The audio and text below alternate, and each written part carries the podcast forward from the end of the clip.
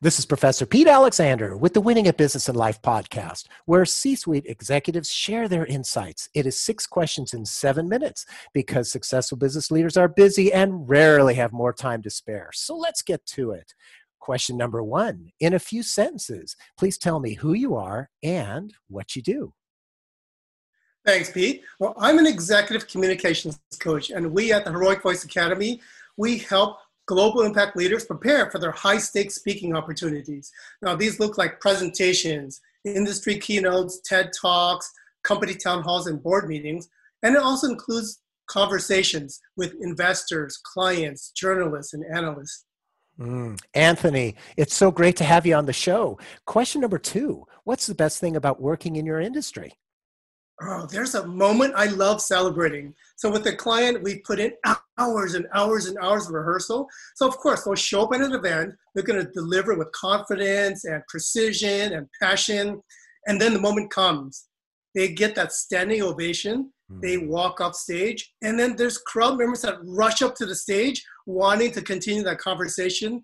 Ah, that's my impact. And I love seeing that over and over. Oh, and I can feel it in your in, in, in your words, the passion you have, and and it resonated with me too. The the excitement about uh, ha- having a crowd go wild.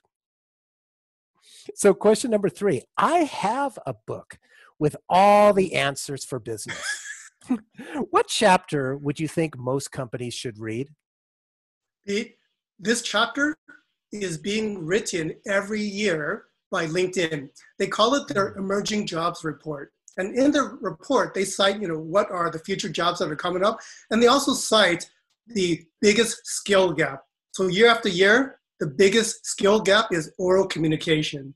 So what that tells me is leaders who invest time to up level and master oral communications, they're the best ones prepared for the future of work. Mm, that's a very insightful. Thank you for that. Question number four. Other than the generic work harder, have a great attitude, and care for your customers, what advice or insight would you give to other business leaders? Well, Pete, you and I, we love sports. So I would say consider treating speaking like a competitive sport, right? One where you can work and train as hard as a professional athlete. Now, it's interesting. When athletes get in the gym every day, one thing gets revealed their abs. When you get into the gym every day, this is a presentation gym, one thing gets revealed. It's your heroic voice, right? This is a voice that has the power to create global impact. So that's the first thing, really, is speaking is a competitive sport. Mm-hmm. The second thing is a concept we call presentation ROI. Now, often when I meet executives for the first time, I'll say, How did your last presentation go? And they'll give me a generic answer like, oh, I think I did great. But they really don't know how to detail that. And I say, that's a problem. You need to measure anything in order to get better. So for me, presentation ROI means did you come back? Did you bring assets back to your company in the form of money, support, or reputation? And if I broke those down, money can come in the form of revenue, investment, grants, donation.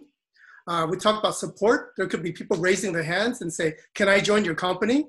Mm-hmm. Or partners, sponsors. Even these days, government officials who can write policy that paves the way for your product.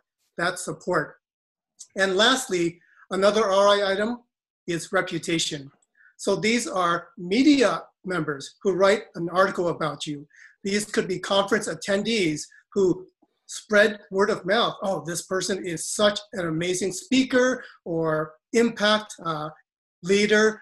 Get them into your room or have a conversation. So when you come back with any one of those three elements, I say that you did a great job. Mm, I couldn't agree with you more. And I especially like how you mentioned about the word of mouth because when somebody refers you to another one of their peers, they've done the selling for you.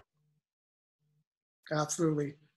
Question number five What other executives like yourself would you like to acknowledge as a leader and invite to be on my podcast? Mm, there's two that come to mind. One is Dan Roam, and he heads up something called the Napkin Academy. He wrote the book Back in the Napkin, and he is a gold medal teacher. Mm-hmm. And what he does is he teaches people how to teach and communicate just with simple drawings, stick figures and shapes. And that, that's something where a lot of that has gone missing in just our leadership, our presentations, where you see slides filled with words, where it could mm-hmm. be explained with a simple picture. So Dan Roam is mm-hmm. one. Second one is T. Harv Eker. He is a gold medal speaker. When I saw him speak for the first time, he blew me away just in the passion, the connection, the precision. And I can watch his presentations over and over and over. There's so many good practices that he puts in every single time. He's someone that gets in the gym every day, and mm. I love just watching his work over and over. Mm, I think those are two great recommendations. Thank you so much. I'll reach out to them. And question number six please tell me about your first job. Mm. When I was 16 years old, I worked at this amusement park. It's called Marine World Africa USA. And the one thing I learned there was there's a teaching strategy. We combine education and entertainment in one vehicle.